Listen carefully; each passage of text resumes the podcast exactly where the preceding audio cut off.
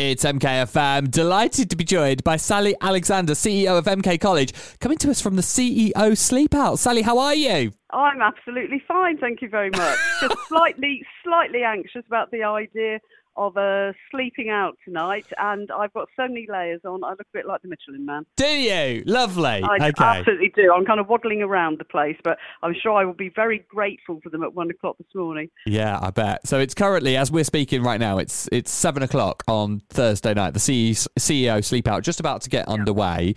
Yeah. How are you feeling?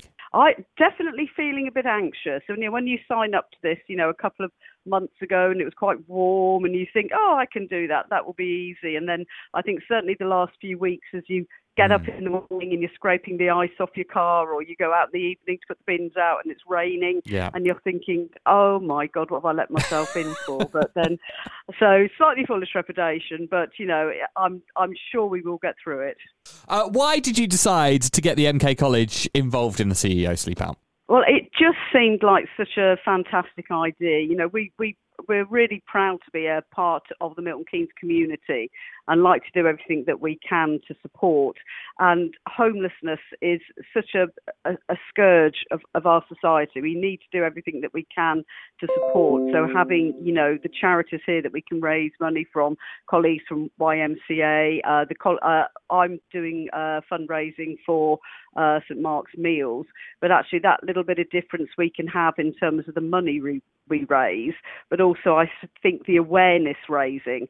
And I think for myself, I was up in Birmingham yesterday at a conference, and then seeing the guy on the street in his sleeping bag, and I just looked at that through completely different eyes and thought, oh my goodness, you haven't got a bed to go to tomorrow night, I will. Yeah. And so it's just such an important thing, and it's such a challenge, I think, across the country that, we need to absolutely be recognising and supporting. Yeah, absolutely. Well, I hope it goes well tonight. What's the atmosphere like at the moment as it's just getting started? Just getting started. So people are just arriving. I think there is, people wondering what the rules are. I've asked what the rules are, and the rules are you go out there and you sleep. Yeah. And if it rains, you suck it up, because that's what happens.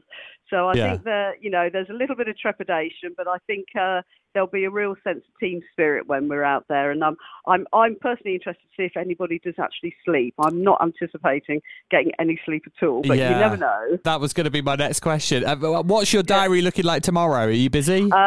I'm not doing anything tomorrow. Right, okay. It's completely clear, so I have the option to work, and I have the option to have a little doze in the corner.